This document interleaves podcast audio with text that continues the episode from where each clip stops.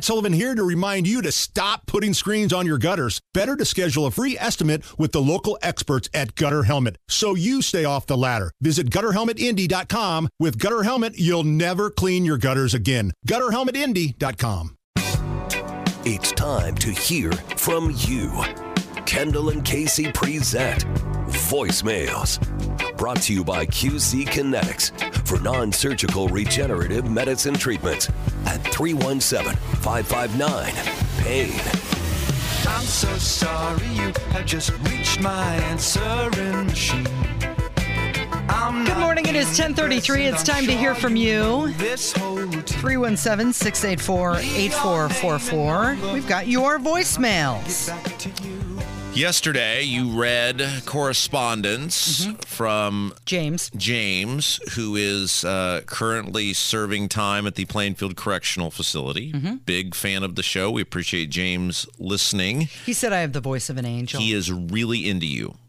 Doesn't seem to care much about me or Kev, well, I mean, but he's really into you. yeah. And so I had proposed that, as Hammer and I did for mm-hmm. that fine, upstanding college grad who invited us to his graduation, mm-hmm. and we surprised him with the showing up and hanging out with him and pounding a few brews with him and his family that you could make this guy's day the same way as we made that kid's day mm-hmm. and that we should figure out a way for you to have a kind of a surprise visit to James at the Plainfield Correctional Facility. Yeah, and it's a little different of a scenario. One was a social gathering where you had libations Yeah. and family members Sure. were around, um, compared to someone who is serving time in the Plainfield Correctional Facility Yeah. who can't even have ice cream. So, little different. Yeah, but look, I'm saying the, the gift of You giving. took, you brought gift cards with you to the graduates party. Uh, we'll be bringing police officers with us. The gift of giving never goes out of style, though, Casey. Mm-hmm. And so I, I had posed the question to our audience because I know many people may have some sort of experience. Either we have had people call say I was in the joint at one point, or Sure. that you know loved ones or eh, eh, unloved ones or whatever. How it actually works to go visit someone, like you know, in the movies, it's always you know someone's behind a thing of glass and you've got a telephone and Right. they've got a telephone Yeah. and you know, whatever. And I said, how does it work in the real world? And so we got a couple of phone calls about how visiting someone that isn't incarcerated might work for us. guys, you just got done talking about Plainfield uh, prison. I, I had a buddy that was down there, and I'd go and see him. Well, there's a big room, and there's like uh, vending machines, you know, chips, uh, uh, candy bars, cokes. You can buy them something, uh, and they sit there, and they just sit right across from you, you know, in like old cafeteria chairs, you know, without tables in front of you. Um, but you got to go through a, you know, um, a metal detector and you know empty your pockets and put them in a, your phone in a locker, blah blah blah. But yeah, you got to call ahead to set that up. But uh, you know, it sounds like a neat idea. You guys ought to take a field trip. That'd be that'd be fun. I think it's not bad.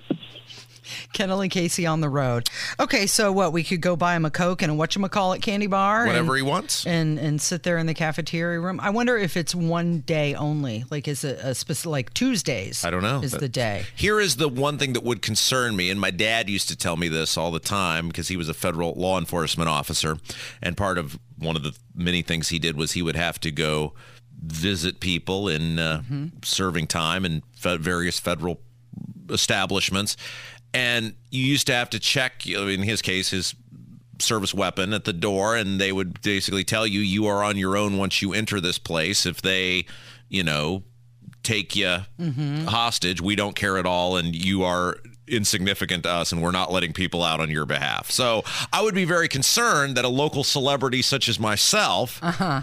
heading out that there could be some sort of maybe you know shenanigans pulled and then no one would be able to secure my safety at the correctional facility That's nice. You're worried about yourself. You're the one who's all gung ho about this idea, and you're like, I'm worried about me. He's not in love with me, Casey. He's in love with you. Well, James, I feel would not bring any harm to me. No, I don't think so at all. If we're going to do something like this, I think I'm going to need someone bigger than the two of you. Uh, maybe Matt Bear's available. Matt Bear would be fine. he, he works out. Uh, okay, so we did get another call about the process and procedures by which we would go visit James at the correctional facility. uh, you guys were reading James's letter. He is from the Plainfield Correctional Facility. Also, I can tell you from experience in that department that you guys have to be on a visitation list for anybody to come visit him. Is how it used to be. Basically, the guy, the inmate in jail would send the person on the outside a form, a paper, you know, some kind of paperwork.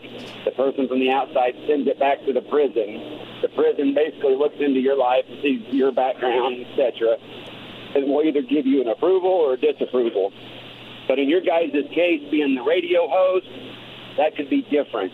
So, but it would be pretty cool if you went in there and interviewed him because, believe it or not, they have a lot of luxuries, you want to say, while you're in there if you have the green stuff, money. It's like on the outside. You got money, you can get whatever you want inside the prison. I mean, as far as you'll have a radio, a TV, padlock. I mean, so anyway, keep up the good work. God bless. Thank you, guys. So this has turned into a homework project. James would have to fill out some paperwork or at least submit some paperwork. Yeah, and how do we communicate with James? Because the snail mail seems like a very long venture. Mm-hmm. Like, what do we write him back? Can we write him back? Is do we just attention James sure and then he- his last yeah. name because he we have get that? mail. I'm sure he can get mail. Yeah. receive mail, right? And then what? We we bring him money so that he can buy his own Coke and what you call it candy bar while he's there. I don't know, Rob. You, I think you've got to. Uh, you said you knew somebody. Yeah, I do. Uh, my dear friend Phil Slavens, one of the all-time great Hoosiers, winner of a Sagamore the Wabash Award, used to run the Plainfield Correctional Facility for years. He's retired now, but I will reach out to him and find out exactly what steps we need to go through. I've been a little busy, what with the newborn baby and Right. and whatnot, that I didn't Oh, have time to. I didn't have time to do that yesterday. But what does Mike say about this? Oh, uh, Dad. Uh, A Well, former federal investigator. Dad gave me uh, several pieces of advice Okay. Mm-hmm. on on how to do this, um, and uh, I feel would feel very well prepared. Okay. if we should Okay. choose to move forward I'm reading between the lines here. in this in this venture. It Okay. Dad was uh was just it was just a sl- just a barrage of text messages from my father yesterday about how it all works. Uh-huh. Was And- any of it? Stop talking, Rob. stop. I'm a give- no. Stop going in that direction. Here's what my the, dad- the dude was not overly excited about this idea. Here's the thing. Here's the thing. My the thing my father learned about me a long time ago is I'm a giver, Casey. Mm-hmm. And if you think about much of my life, it has been about giving to others Mm-hmm. as a public servant, as an elected official, as a pe- defeater of school referendums. Most of my life has been making others' lives better. And so he understands, you know, this guy is a fan of our show. Mm-hmm. Really, he's a fan of yours. And I'm about making people, trying to make people happy. Yeah. Uh, somebody reminded me that Mike Tyson was actually He was. in the Plainfield Correctional Absolutely. Facility. That is And correct. While I really do appreciate James listening, I, I'm gonna have to I'm gonna have to think about this Okay. because obviously I am a mother and Yeah. I need to consider my own safety. Absolutely, as yeah. Mm-hmm. So we'll we'll, we'll continue to, get to information gather on a potential trip to the Plainfield Correctional Facility. Sounds good. Uh, but we do thank everybody who listens, Yes. wherever you listen from. We Yes. Mm-hmm. appreciate you.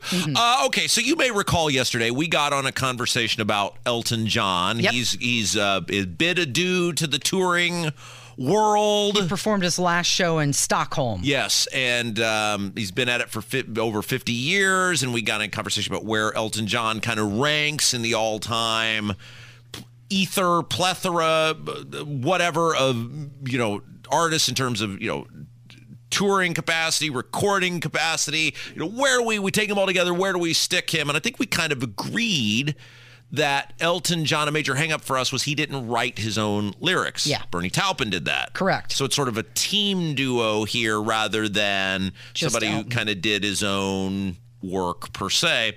And then somehow you and Kev started talking about how Elton John didn't hold, a, no pun intended, hold a candle Ah. to Kurt Cobain. I didn't.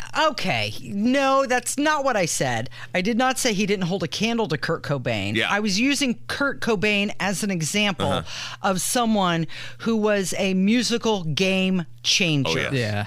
I was not putting Elton John on the same level as Kurt Cobain. I was just saying Kurt Cobain changed the musical landscape of what you heard on the radio when he entered the scene. Mm-hmm. Yes. Whereas Elton John didn't necessarily do that. Oh, okay. I'm. I, Yeah, I mean, I 'Cause here- well, here, real quick, here, I, you know, I heard, oh my gosh, his hair and the, and, and the flannel shirts and the holy jeans and the. That's what you heard. My libido, my mosquito lyrics. oh, Oh, it's poetry. oh yes, Kev.